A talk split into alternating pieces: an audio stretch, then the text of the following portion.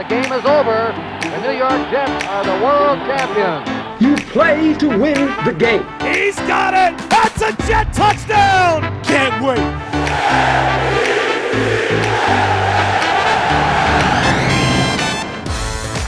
You're listening to the official Jets podcast, a Jets 360 production.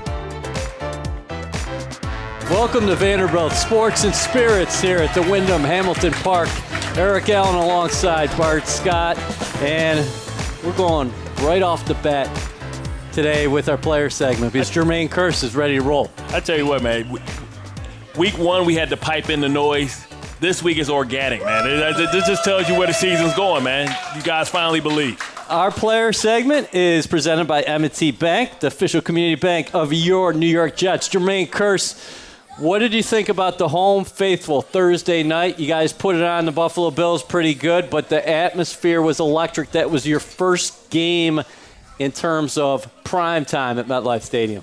It was good to get a win. Uh, um, for a, we we've been on a three uh, game losing streak, so we wanted to come out and kind of make a statement for us and be able to um, come out there and just compete. Um, I thought it was a big win for us.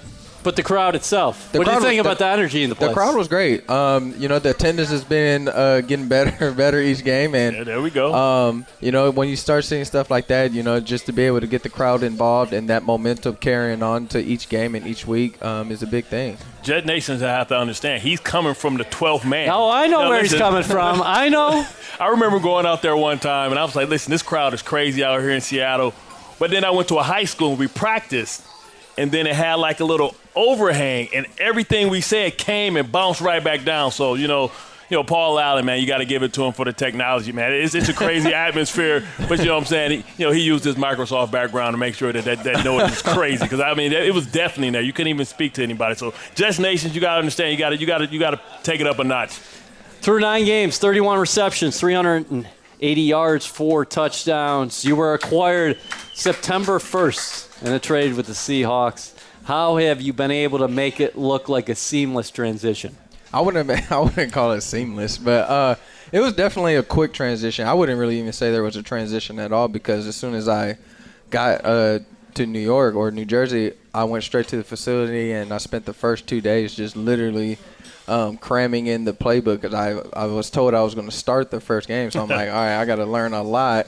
Um, in one week. The good thing is, um, you know, they say the NFL is a copycat league, and so a lot of the stuff that we ran or we are running is it's a copycat league. So everybody kind of runs concepts, the same concepts. So it was just for me to um, change the terminology and, and try to remember that. But the smaller details, I'm still working on. Uh, you know, coaches like certain things a lot different. Um, in different areas, so that's something I kind of had to adjust to. But it speaks to your football acumen. Uh, you know, I don't think you're giving yourself enough credit. I mean, you talk about before Seferian Jenkins came in, you were the go-to guy, and I think that have started to like maybe move their move their coverage to you and roll it to, to you, and it's creating opportunities for Seferian Jenkins. And as they continue to try and take him away, I'm sure to open back up for you. But how important was it because you had a veteran quarterback that can kind of speak that nonverbal communication with you and be able to, you know, maybe if you guys aren't on the same page, can give you that look and you guys can kind of, you know, speak the same language because you are veterans. Um, it was definitely uh, helpful. Uh, me and Josh, um, we started right away of just kind of working on the timing stuff, whether that was um, at the beginning of practice and just running routes and you know, specific routes that we're going to run in the game. And um, so we kind of we watched film a little bit together and just kind of try to get on the same page. And you know, at the beginning of the season, we started to really connect and. Um, you know, I was, I was fortunate enough to be able to make some plays, and then as the season got going, we started getting some more guys going, like uh, like you mentioned, Austin, and then Robbie Anderson has been a huge um, help in the in the pass game. He's been he's been explosive, and I'm trying to figure out when teams are going to stop taking the go ball from him because he's just going to keep taking them up top. It's, ama- it's amazing that they're still like I see guys trying to press Bell, Yeah, but they're I- but they're squatting on him. Like, listen, He- have you not read the scouting report? He's probably one of the fastest guys I've been around in the NFL. I mean, he he definitely stretches the field. He's becoming a more complete receiver too, isn't he? Yeah, I mean he he's been improving each week, and he just puts the work in each um, each and every day, whether that's in the film study or out there working on his craft on the field. Now, you know, trades are part of the game, and you know, how did you handle when you got the news that you have been traded? And you're not only leaving from the West Coast. You're Pacific coming all the way right, Northwest. right, and you're coming all the way over to the East Coast. How did you wrap your head around that? And you know, I, I know I can imagine that the adjustment is still taking place. You know, moving your family and uprooting rooting that. You know, explain to the listeners what that what that's all about. Well, for me, it was a, a bittersweet moment. I mean, just the I played in Seattle for five years for the Seahawks, and um, I grew up in the state of Washington. I lived like an hour south of Seattle. I played high school football, college football, and then uh, I was blessed enough to play pros in the league. And just the relationships I built over time with the guys, um, you know, I, I, especially after the years uh, we won a Super Bowl there, you know, a lot of those guys I played for five or six years, and you know, those rela- relationships transition, you know, outside of football. You know, those are some of my, I, I call them brothers because we were truly a family over there. And um, so for that, it, that was kind of the, the bitter part. But the sweet part, I was just, I was looking forward to a new opportunity. I think it was time for me to start a new chapter in my life and kind of get out of Seattle. I was always interested, you know, thinking about whether um, that opportunity of playing outside of Seattle would be like and uh, just the the opportunity to, that I would have here, I was pretty excited about, and just starting with a brand new team and a, an up and coming team. Um, you know, a lot of people kind of doubted what the the Jets were going to do this year, and when I first got into the facility, I just immediately just started talking to um, a lot of the players. Um, Le- Leonard Williams was the first guy I started talking to, and just having those conversations of where everybody's mindset was at. Um, because in the NFL, you know, just winning period is just like this small of a difference. But this small of a difference um, takes a lot of work and a lot of dedication and a lot of commitment and sacrifice. And so, um, just started to have those conversations with with everybody, and, and it seemed like everybody kind of has similar mindsets, but it's more so just trying to figure out, you know, the steps to go forward with that. And when we got some great leaders in our team. Um, you know, Demario Davis, you know, those guys right there, they're, they're doing a great job in, in spreading the message, and uh, we're just trying to keep this thing on a roll. Inside the Jets is sup- uh, supported by Selective Insurance. Responses everything. So Eric- good at that, man. Eric Allen Seems- and Bart Scott here, Vanderbilt Sports and Spirits. We're joined by Jermaine Kearse. Speaking of responses, what has the media attention been like uh, to you compared to maybe a locker room in Seattle where people were flocking to Richard Sherman or Kam Chancellor or Russell Wilson, where you Wait, wait, wait. They were asking about me too. now. I- yeah, yeah, he's slipping, man. no, no, no, I- Rodney, Rodney Dangerfield. No, no, no, no, but, no. I'm sure they were. But what, have you gotten more media attention? Have you become more of a spokesperson for your new team? You think? Um, I think that I think I think that would be fair to say more of a spokesperson for a team, just uh, because you know I've been part of. I won a Super Bowl in 2013. You know, I've kind of seen what a, um, an organization kind of looks like. You know, a winning organization, and and that's what it goes back to when I was saying I was just having those conversations with everybody.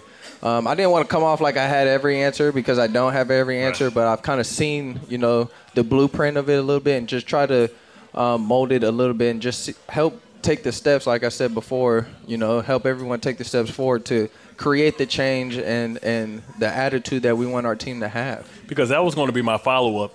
You know, what? How did you lean on that experience? Because maybe next year you're going to have a, a new young quarterback. You know, maybe either via free agency or in the draft. And you've been part of this process, you know, bringing in a young Russell Wilson. People forget about these great plays that you guys made because, you know, he was on a pitch count when he first got in the league, and they would take shots down the field. And, you know, you mentioned your, your Super Bowl win. You know, I remember that great catch you, well, that wasn't the Super Bowl win, the Super Bowl defeat, the I great did catch. have one though in the Super Bowl. Right, yeah, well- it was. That was right here at MetLife Stadium, right? Right, Against right. the Broncos. That's why. That's why I love this stadium. Well, you, Yeah. well, you know the one that bounced off. You know how do you how do you try and get the message? Because you know when you think about the when, when I think about the, the Jets, they lost some alpha males. You know they lost Darrelle Revis, they lost some mainstays, and Nick Mangold, and they're kind of searching for those new leaders. And they don't really have a lot of people to, to ask about the answers. Who's been successful in this league? You're one of these guys. How are you leaning on that experience to help them understand what it takes to win in this league? Well, you know, I, I credit that to the the fact that I got to learn from some really good leaders, and you know, with Doug Baldwin and Kam Chancellor, and you know, those were the two main leaders over there in Seattle that I really kind of got to sit behind and just see how. Uh, they get certain messages across or how they went about things, and so that I think that's definitely helped me kind of uh, mold into my own form of a leader. I'm not the guy that's like get in front of the whole team and makes this like Braveheart speech, but. Uh, Leave that for Demario, right? Right, but I, I like to get I got I like to get more personal, personally involved. Like just have these one-on-one conversations, or you know, just a few guys, and just um, you know have those those conversations to see kind of where everybody's at. And so for me, um, it, it's something I'm kind of learning in my own. You know, being a little more vocal than I am, uh, or than I was before. Than I was in Seattle because I, I technically kind of had a similar role in Seattle, but I'm, I wasn't as vocal, or I'm not as a vocal as I am here. People uh, forget that you play collegiately with the aforementioned Austin Seferian Jenkins. Yeah. How different is the guy you knew then to the guy you see out there at the facility on the practice field every day? I mean, he's definitely a different different dude. I think, you know, mentally, um, he he's in a different spot. He he's been through some rough spots in his career so far, and uh, he's taken the necessary steps to to make changes. Um, and that's something I kind of noticed when I first got here because obviously I've talked to him, you know, his first couple years when he was in Tampa, um, and just had and talked to him like whether it was on the field or not. But when I first when I got here at first and had a conversation with him, I can definitely see um, that his motives were different, that his mindset was different about it. He was taking it more seriously because he knew um, that what he had wasn't going to last forever, and when it's taken from you, you can definitely see how how different life can be without you know something you've been doing your whole life, and you get to a certain spot in your career, and then you kind of try to possibly can throw it away, and so he kind of realized.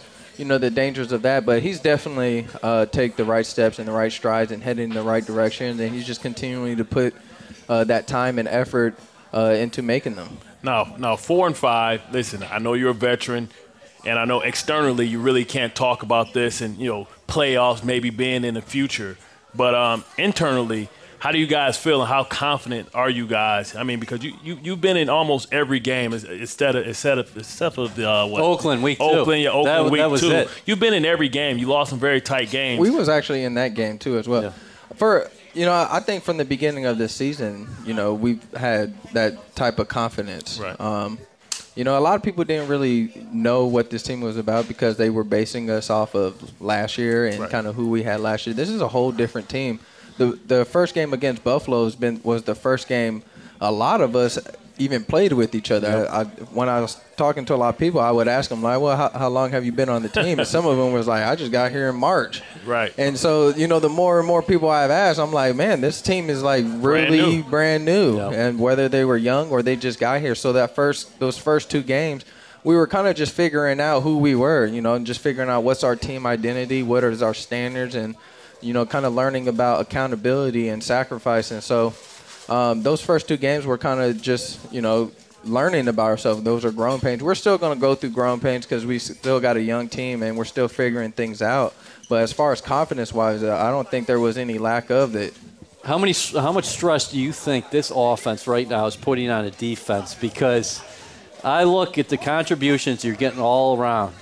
Austin Seferian Jenkins, 33 catches. Robbie Anderson, 31 catches. Jermaine Kearse, 31 catches. Matt Forte, 29 catches. Then you think about the backfield, and you're getting getting large chunks from Bilal Powell. yep. And then you have Matt Forte churning it out the other night against the Buffalo Bills for a pair of touchdowns. How much stress do you think that puts on a defense, and how much, conversely, how fun is that to play in an offensive attack where the ball is getting spread out? I mean, it's been good. We've been we've been able to move the ball pretty effectively throughout the games. Um, I think it just comes down to just consistency and doing things right longer than an opponent. We've been into in certain games where uh, we were moving the ball, and then sometimes we just get penalties and they kind of kill us. So. Um, but as far as offensively, I think we've been doing a great job. Um, I feel like we could continue to get better. Um, you know, kind of fix up the the small mistakes, like I was talking about that uh, comes with winning, and um, I think we're going we're definitely taking the right steps towards it. Jermaine, you got something in common with this guy up here, both undrafted. Oh, oh, people's Uh, champ. so- okay, respect. So I look at the stats, and I know it's more than stats, but you played in the Pac 12, and you finished number two on Washington's career charts for receptions with 180, receiving yards, and receiving touchdowns with 29. Why- was why- actually, I was really tied for 30. They gave me a bubble and it counted as a rushing. So, I still try to fight that. yeah? yeah. So, so were you surprised you weren't drafted, and what was the knock on you coming out? You know, I had a I I played a little bit my freshman year, um, my second and my ju- sophomore and junior year. I probably have my better seasons. I didn't have that too good of a senior year, um, and a lot of people told me I probably should have left my junior year. Uh, but I wanted to graduate, and I came back. Um, it was a different quarterback, and just I just didn't have a good senior year, and that was kind of the knock on it. And I ended up going uh, undrafted. Um, but for me, I, I never really, you know, kind of doubted that I wouldn't be able to, you know, find my way. You know, I, I always use this, this quote. Steve Sarkisian said this to me in college, and he always said, "Sometimes you got to find a way to find a way." And I've always held that um, with me till this day. Um, I think it's a true statement, and then that's kind of what I did. Well, I know being an undrafted free agent, I had a huge chip on my shoulder, and I can remember, you know, some of the comments from um, um, Cris Carter and not giving you guys really the respect. And um, how how hard has it been because you come, you know, in the league as an undrafted free agent, and people automatically assume because you don't have the name recognition that you're not a great receiver. You know, so how how have you used that chip, and you know, how hard is it to try and fight for that name and that respect that you deserve? I mean, if you just watch me play, you'll kind of you'll understand. Um, for me, you know, I, I always say 30. I always remind myself before every game I, that 32 teams didn't want to draft me. That's including the Jets, and um, it just that's that's the type of Yeah, Woody, you hear that? that, that's the that's the chip I play on my shoulder. I, I I don't forget. I mean, I've been into the in the league. This is my sixth year now.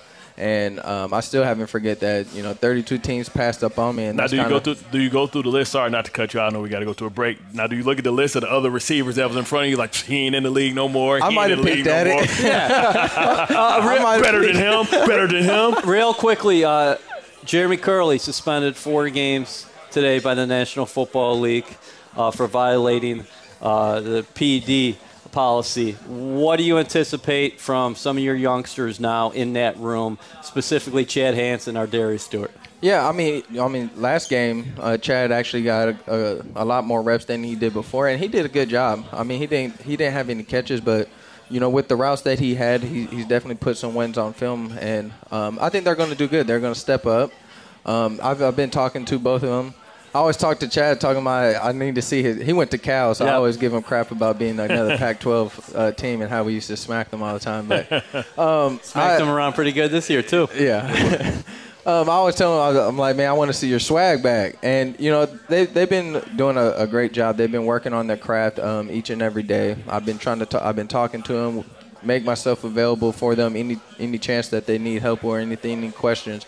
Um, so we just look for them to just step up. I mean, it's the next man up, and we're going to need them uh, in these next couple of games. And so I'm, I'm looking forward to watching them play. Well, you're off to a great start here with your new team. Jermaine, thank you so much for joining us. We'll be right back here on 13th Inside the Jets. draft pick, Thank man. you. 13th round. All right, we're broadcasting live from Vanderbilt Sports and Spirits inside the Wyndham Hamilton Park Hotel here in Florham Park, New Jersey. Eric Allen alongside Bart Scott. Um, we just finished up with Jermaine Kearse, who is on pace for a career high 55 catches. And he's closing in. And if he averages out over uh, 16 games, maybe a career high in terms of yards and seven touchdowns he's on pace for. What do you think about the production of him in his first season with the Green and White? Well, I tell you what, I think it was very important. It was a, a great pickup. You know, he, he has a, a knack for, for getting open, reading um, zones, being able to, you know, he's crafty. You know, he reminds me a lot of Brad Smith, man. He just seems like a class act. He's a guy that, you know, I can imagine that the younger receivers kind of gravitate to and lean on his experiences. And you heard you heard him say all the right things. He talked about making himself available because it's about building the team up. It's not about just individual success. We, we understand if the group is successful, then we all are going to be successful. So the more I can coach up my teammates, the better we all can be. The easier it's going to be for me. But you know, I think that's secondary to him. I think he just wants to make sure that he can help anybody with whatever he can, and you need guys like that in your locker room. I that's what we talk about when we talk about having a quality locker room. I think the Giants can. Um, well, he can't. They can't get can't get them from us, but they can. You know they'll benefit from a guy like him in that locker. room. I'll tell you what. You know what was overlooked in that trade? Sheldon Richardson goes to the Seahawks. Second round draft. A, a, uh, uh, a talented player, no doubt about it. A, a force at times in the National Football League, but I think he's one of the best defensive tackles in the game. but long term, were you were you going to sign him long term? And instead, you bring in a receiver into your room who you constantly refer to as a professional receiver, added to a young group for a veteran quarterback, and you get the second round pick in return. No, absolutely. You know, I mean, you talk about, you know, you're going to lose Sheldon Richardson for nothing anyway. You know, you saw Bill Belichick finally let Garoppolo go because you understand that, you know, you can't sign three defensive tackles to long-term money and have success. It's about the distribution uh, of funds, and you can't put all that money into two defensive tackles. You know, that's why, you know, I think it's, it's going to be um, decision day as well because – I think you know when you have a, a successful year where you exceed expectations, you know, much like they did winners, I think it's time to start shoring up some of these young talents. You know, so you got to look at a guy like Leonard Williams and say, hey man, is it time for us to drop, you know, the, the, the money for him now? Because you pay you paid now, you pay less, you pay less. You pay later, you're going to have to pay more. So that's something that they're going to have to address coming up pretty soon. We'll have to see what happens with that. Uh, first time uh, this season, the Jets played in prime time. They took care of the Buffalo Bills, who came into MetLife Stadium, a hot club, Yep. was not beating themselves, was uh, stopping teams from running on them, and in turn, the Jets come in and they rush for nearly 200 yards. They're plus three in turnover differential against a team that has lived off the takeaway, Yep. and they finally get the pass rush going with seven sacks. Well, absolutely. It's talked about. Remember, I told you how you how you rush a shorter quarterback, a mobile quarterback, because the same lanes that they run through, they throw through. So you want to you want to you want to muddy up the picture, understanding that you know you guys are six five, six six, and he's six one. So if you if you muddy up the pocket and make sure that you don't get past quarterback depth, and if you do get past quarterback depth, you re, you retreat. You make him throw it out of a well, which is what we say. Make him throw it out, out of a well. And you know, even though he has some good yardage, he missed a lot of throws because it's hard to be accurate because it always feels like somebody's around you, and that that eternal clock really goes off in your head. But another thing about playing on prime time, what it was is it's a really an audition, you know, for other guys that are watching you play.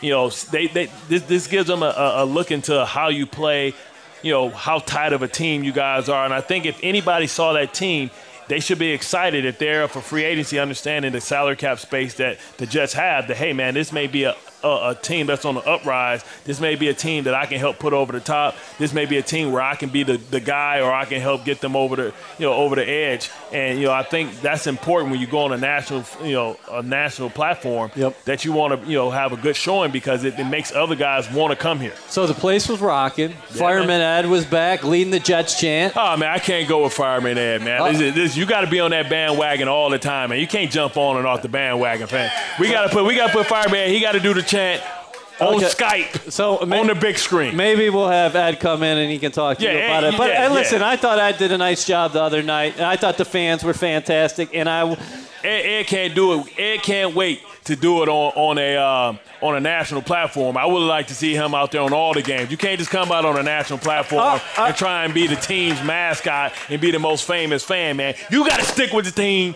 through thick and thin, Ed. I got some words for you, Ed. You're gonna have to prove to me that you deserve your spot back. okay, can we talk about a little bit about dancing now that you got that out? Okay, okay. Okay. All right. Uh, so during a, a television timeout the other night, 11 Jets defenders Yeah, man. broke it down. Who's Eh, the funniest dancer? Who's the best dancer to you? I don't know. I ha- would have to go back to the videotape because this is what Uh. I wanted to ask you. Mm-hmm. The hashtag Jets Dance to Anything was born. On Friday, Twitter users started using various songs over the video. Yeah, what man. did you think about that? I think it was great, man. And, and what was great about it, it wasn't it wasn't showing the Buffalo Bills up. It was just raw emotion. It was excitement. I, I'm sure that they wanted to get that payback. You know, whenever you get embarrassed or physically beat. And you want to come back and have an opportunity. That's a great thing about playing people within your division. You get an opportunity to right your wrongs. And I thought it was great, man. I think it shows just how young this team is, and even for the older players like Muhammad Wilkerson, you know, I think when you surround, you know, players that is, that are say in the middle of their career with young guys, I think they re-energize them. And I can see, you know, Muhammad, you know, playing playing, you know, he came to life, you know, because it's just so much energy out there. You gotta I- love it. I I got to give 33 some love. Jamal Adams. Yeah, yeah. He, He- brings the energy. He's he- a tone setter. Yeah, yeah, and I'm not just, just talking about his play. You're asking me about dancing. I Like the thought dance? I thought he was pretty good. He was dead. Yeah, he, he hit the. Uh, I don't know what he was doing. I think. What- it what was, he- I think it was. Uh, Well, well, cutting it. I thought he think was- was cut. I think it was cutting it, but you know, I think I think if you if you really look, I think Darron Lee. I mean, and I Darron know- Lee, huh? And I know I'm biased because I, he's in the linebacker Yeah, he like room. the inside But You know what I'm saying? He he did a little bit more swag with Yeah, the he hips. did. You know what I mean? He had a little bit more hip action in going on. You know what I mean? So. You know, you know, I think you know maybe we might have one or two out of that group that could be a contestant on Dancing with the Stars later on. I don't know. Uh, I, I have to see more. You know what I like though? It, like you just mentioned, it was the exuberance, the passion. Those guys weren't showing anybody up. They're just in the moment, loving where they are, and that's what it's all about, isn't it? I'm telling you, man. And, and listen, man, you go to training camp, you hear all the naysayers telling people what you can't do. Then you have opportunity to prove them wrong. It's no greater feeling. You know, it's satisfaction, you know, and it's being able, it's almost like relief, too, that you can say, listen, I was right. Because you didn't know. They didn't know if they were going to be able to win four games. They knew they were going to come out and, and, and, play hard. But to be in the mix in November, that's all you can ask for. You know, we call it the dash for the cash, just to have an opportunity. You see the other team in New York on the other side of town, they melded it in. Those U-Haul trucks are packed. The, the iPad, what would you call them? The pods. The pods The are parked. pods. The cars are already shipped back home. They got one car. They've already melded it in, man. All right, so your vote goes. No, you, you don't have to skip over that, man. We can say that. They No. melded in. This is Inside the Jets, not Inside the Giants. And thank you so much for tuning in on Facebook and on NewYorkJets.com and listening uh, on ESPN Radio as well. We're going to come right back and do a little midseason report card about your New York Jets. Welcome back to Inside the Jets. Eric Allen and Bart Scott here at Vanderbilt Sports and Spirits. Great crowd tonight. Uh, everybody uh, getting their autographs with the Jermaine Kearse over there. Uh, um, uh, Bart, Huh? you, you still with us or what? No, no, I was trying to do my McAdoo. Okay, Um, so um, so uh, um, drive of the game, trip of the game is brought to you by Antigua and Barbuda. The beach is just the beginning. The Jets' drive of the game was their first possession in the third quarter because here we were again in a familiar territory.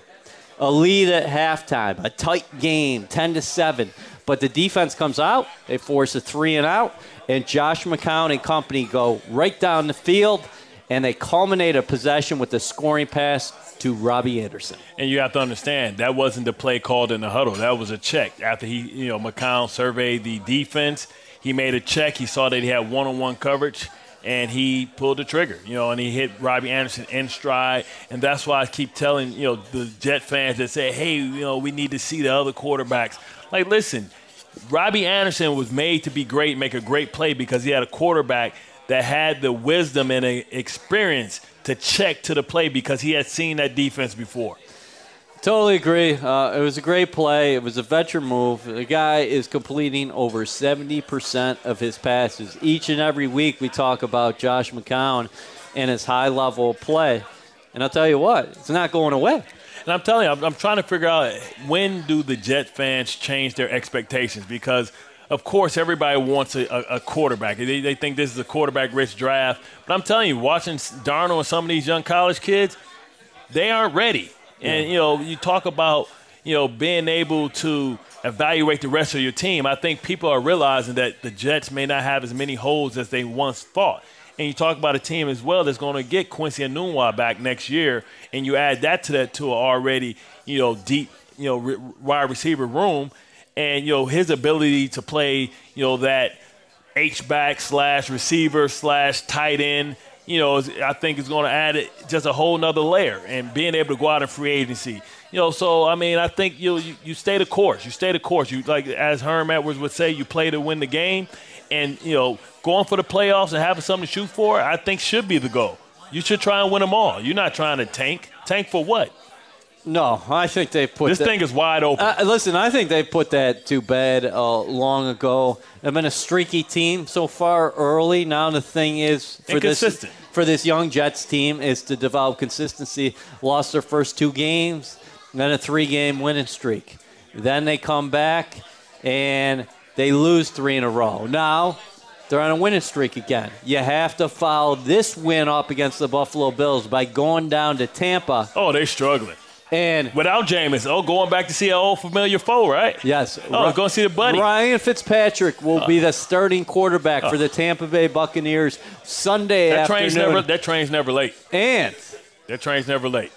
Mike Evans suspended by the National Football League. Absolutely. So he will not be playing one of the better receivers. Now they do have some weapons. they, What- they do, but you know somebody got to get it to them. Right. That train's never late with Well, Ryan oh, Fitzpatrick. okay, so what's- I, I remember when I was a member Yeah. of CBS right. and I charted Ryan Fitzpatrick, 89 games, 92 turnovers. So you know he's going to throw you one, or he's going to put one out there for you to throw. You just got to make sure you catch it.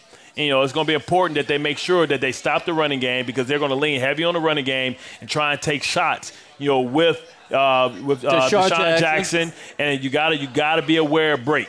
Yeah, Brate, uh, Brate is triple- the triple team him inside the red zone. You know, Brate is Brate, Brate is the uh, is the X factor for them. But I think this is a very winnable game, and it's not all the time about who you play; it's when you play them. And I think you had the momentum. This team is feeling sorry for themselves. They won't be playing with their leader, their uncut, uh, clear winner uh, leader in Jameis Winston. So you have an opportunity. And listen, you don't make any excuses. You go in there, you you beat them down, and you and you put that doubt in their heads early. And you make Ryan Fitzpatrick have to beat you from the pocket. And defensively, this Buccaneers team has, has dealt with a number of injuries. Ah, man, they can't stop the run. and they've had a lot of difficulty setting the edge. And the Jets should be feeling real good about the run game right now, heading down to Tampa. Well, absolutely. Uh, You know, the first time you saw like what the Jets were capable of when they're all on the same page was against the Jacksonville Jaguars, Yep. because everybody was on a string. Everybody understood what front they saw. You know, they had nine men in the box. That's almost impossible to block. But they were letting the backside guy go and climbing directly up to the linebackers, getting in their face, and then letting somebody, letting two two guys go and blocking seven. And you have to be on the same page as far as communication to be able to do that.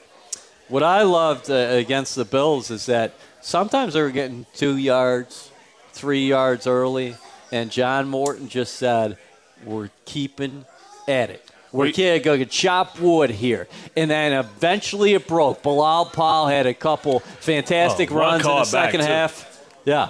you know, a big one called back, and you know, um, and that's what it is. When you have a three-headed monster, and you just want to keep, you know, their body blows, you know, and sometimes you know it's tough sledding. You know, it's a yard here, uh, a yard there, two yards, three yards here. But all you got to do is have a couple of explosives. You know, they can change the game. That's how you break a team's will. That's how you take their legs away, so to speak. All right, so through nine games, the Jets uh, ranked number 22 in offense, number 18, uh, number 18 in terms of rushing, number 25 in terms of passing.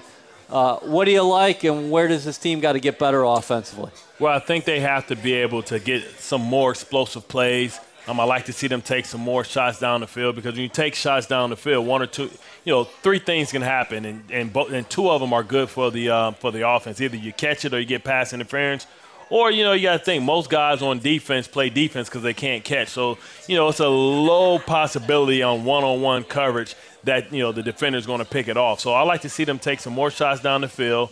You know, I like to see some more explosive plays from the special teams as far as in a return game. Okay. You know, and that's all about chemistry and timing as well. You know, being able to, to, to really scheme guys. I think they do a great job in their coverage units. You know, I think they're flipping the field a lot, but I like to see them start to get some more explosive plays where you can, you know, give the offense the ball on the 40, say on kickoff return, or, you know, be able to get more than 10 yards, you know, on, on punt return. What about defensively? Number 25 in the National Football League, number 23 in rushing, number 20 against the pass. Uh, what do you like? And especially off of last game, you had to be tremendously excited about the way they bottled up LeSean McCoy, one of the top two or three backs, maybe top two backs in the National Football League. And then they finally got to the passer. Yeah, you know, well, I, I like the way that the linebackers are coming downhill. I like that they're committing and they're making it a physical battle because that's really what it's all about. It's a physical challenge. You know, I think in the first game, Buffalo won the line of scrimmage on both sides of the ball, and it showed in the stats. I think, you know, without a question, you know, the, the we won the, the, the line of scrimmage and, and, and really set the tone and the tempo with, with our physicality.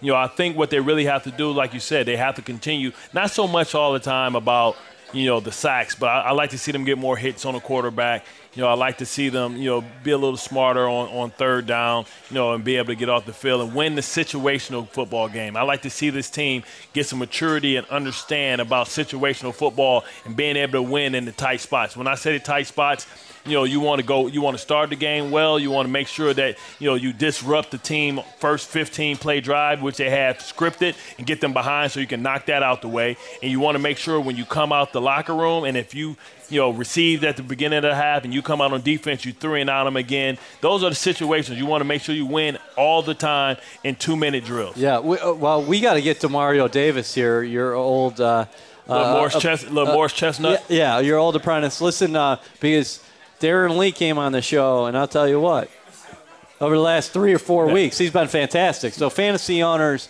buy Jermaine You better Kearse. get Kearse. Kearse going Get for Cur- 100, Kearse going Kearse for 100. week. Kearse going for 122 Ma- touchdowns. Maybe, maybe one touchdown or two No, touchdowns two, against the Buccaneers. two, two. We'll, we'll come right back. Talk we'll about take, giving up. we'll- They're we'll- giving up too. They, they, they we will break. take a look at the AFC landscape. I don't even want to call it the playoff picture, but we'll see where the Jets are in the AFC as we come right back here on Inside the Jets. Boy, hour goes quick, doesn't it? Yeah, man, especially when you got a first guest that, that give you some good content. Yeah. Not like Robbie Anderson. Okay. No mess with you. I'm gonna let, uh, one more week and I'm going to let Robbie live. After you got one more week. Okay. You know, after Robbie appeared on Inside the Jets, he had three consecutive games where he caught a touchdown pass. yeah, man, he owed us something. Okay. We got him hot. So how about that? So let's look at the AFC right now. Pittsburgh on top of the conference with a six and two mark. Um, based on conference record, they would have the one seed over New England. New England's there at six and two. You got Kansas City who started off really hot. They're six and three. Still look like a solid team. You got a battle developing in the AFC South between the Tennessee Titans, the Jacksonville Jaguars. Both teams five and three, and then the Buffalo Bills. Still a surprise, no matter what happened Yeah. the other night at MetLife Stadium. They're sitting there at five and three. Then right after, you have a group of teams who are tightly packed together. Miami's four and four. The Oakland Raiders are four and five. Horrible. The New York Jets are four and five. Good. The Baltimore Ravens are four and five. The I Houston, hate to say it, man. It's a wrap for them, man. They they just don't look. They, they can't stay healthy. They they gonna have to depend on Danny Woodhead and see if he can bring them something. But you know, I don't. They don't look right. the, Flacco don't look right. the Houston Texans three and five, missing TJ Deshaun Watson. Tough TJ blow. Yates, TJ that was after losing J.J. Watt, and then you got Denver, Merciless. Cincinnati, and San Diego. So the Jets, can they get in the mix here with the win this week and be playing meaningful football in December when nobody, nobody, except for a few people, maybe internally, and maybe yourself, Bart Scott, thought that would be the case in August. I tell you what, eight and eight, nine and seven could be that final wild card spot. You know, it's going to be pivotal that they get this game this week, and they're they're going to have to pack their lunch pail when they have to go down and see Carolina because you know that's a Carolina's tough- coming well, up well, well, I'm just saying when they play Carolina, Yeah. they're going to have to pack a lunch, man, because that's a physical football team, a veteran football team defensively. And Cam, when he's on, he's on. Um, I think he's still searching for something after losing Benjamin. You know, they're trying to force feed McCaffrey a lot of production. You know, he gets a lot of, you know, catches, but it's not a lot of yards. You know, that's going to be the pivotal game right there. I think if they get these next two, I think they'll be on their way to, to eight and eight, nine and seven. I think that can get them in. I don't believe in the Broncos quarterback issues. One thing you can say when you talk about the Jets, you don't have to worry about the quarterback play. The quarterback play is going to be right. solid. And you know, you have questions about Dalton. You, you have questions about the protection in the run game. You know, when you talk about the Chargers, you talk about the Texans. I mean, they signed T.J. Yates and McGloin. I don't even know if McGloin spent more than a half a season in the NFL, and if he didn't have a relationship with Bill O'Brien, if he would even got that phone call. And then you go you go to Oakland. Oakland's a downward spiral. They're going to knock each other off within that division. They still have to. They're not finished with their division play. So I think you know they knock themselves out. And I'm still not a, a real believer in the Buffalo Bills. You know they have to prove it over a period of time. You know, and we'll see where that where that falls out. But I, Tennessee and Buffalo, I think, will be the front runners. And I think the Jets are right there in the mix. Yeah, so the bottom line is the Jets are going to have to string together a number of victories here. It all starts this weekend against Tampa. You mentioned Ryan Fitzpatrick before. He's starting this week against the New York Jets. Played two seasons here. a highly productive campaign in 2015. It went the other direction in 2016 as the Jets finished 5 and 11. You've been part of de- defenses who have game planned against him. What Yeah. what what is what is it like in that room? What are his strengths? And then, from a player's perspective, what do you know When- you when- can do to him? When I play with him, against him, Yeah. I'll try to get Pro Bowl stats, man. Yeah. But I tell you what, well, you have to, per, you know, he. What about Ryan Fitzpatrick? How we always play Ryan Fitzpatrick? He's a very smart guy. I believe he's from Harvard, right? That's correct. So he, he thinks he's the smartest man on the football field. With that being said, you present some looks, he's already going to predetermine where he's going with the football. So we always know knew that he didn't have a strong arm. So he either had to be roll, he had to roll out to throw the ball far down the field. He really couldn't throw the ball far down the field. Now he throws vertical routes, but he lets the ball go early. He doesn't hold it, pat the ball, let the receiver win. He throws it while the receiver is still covered, hoping that they can uncover down the field because he doesn't have the biggest arm. So with that being said, is what you want to do is you want to pack the boundary and make all his throws, even the outs and things, you have to make him throw across the field. So the ball's either going to be on one hash. So if the ball's on the right hash, you want to make him have to throw the ball to the left. The ball's on the left hash, you want to pack, you know, with coverage to the, to that short side of the field, making him have to throw the ball across his field because he doesn't have a strong arm. And if I'm a receiver, understanding if I'm a defensive back or defender, you know that he predetermines where he's going for the ball, so you flat foot everything. Yeah. And you jump the first thing that you see.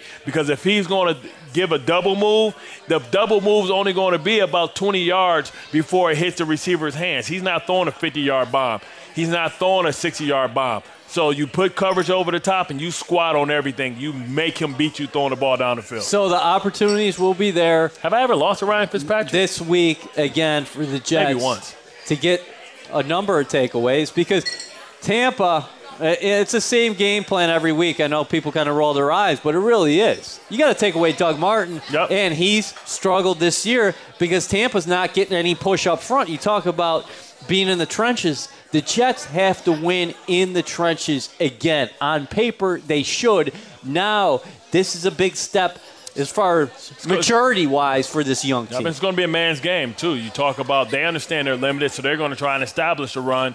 And you got to remember that they play on grass, so it's not the fastest surface and it's not the most steady surface. So you got to make sure that your feet wear is right. Make sure that you got the long spikes on.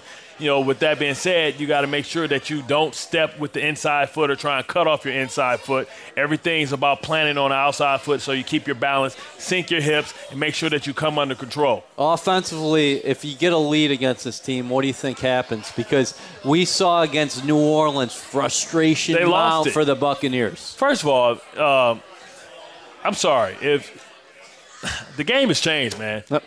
The quarterback who's out the game because he's injured I've never seen that before. took a defensive player and poked him in the back of his head. How would Bart Scott uh, react Man, to that? I'd have grabbed James by that afro and drug him up and down that football field. That nose would have been bloody, man. That- you can't miss that big nose. I would have messed. Man, come on, are you serious? A quarterback? Oh man, you you Let- killing me, Petey. Listen, so uh, Jameis will not be in action this week, and nor James would have a plug pulled out his head. nor will Bart Scott, even though uh, he might be available for a couple hits. Right? Hey, listen, man, I'm in tremendous shape. I'm, you know, You are in good shape. the, the great thing is when you don't play anymore, you never, you never, you never chip away. Hey, uh, I did want to ask you this. We got about 45 seconds. How about the play of Demario Davis and Darron Lee? We talked about it before, but uh, Todd Bowles said he used both of them to spy individually, and at times both of them against Tyrod Taylor. Well, listen, that was just a total lack of respect for everybody else, all the skill positions. I don't, did, did Charles Clay play? No, he did not. So Charles Clay, so that's one less threat. Shady didn't seem like he was himself. Right. So now you're able to make sure that you can have two spies because it's hard when you're in the middle because you can you can run into a lot of trash. You feel a lot more confident when you have two linebackers on both so sides. next week when we come back, Jets five and five. Absolutely. We'll see you next week. Three picks from Fitzpatrick. Never late. Trains never late.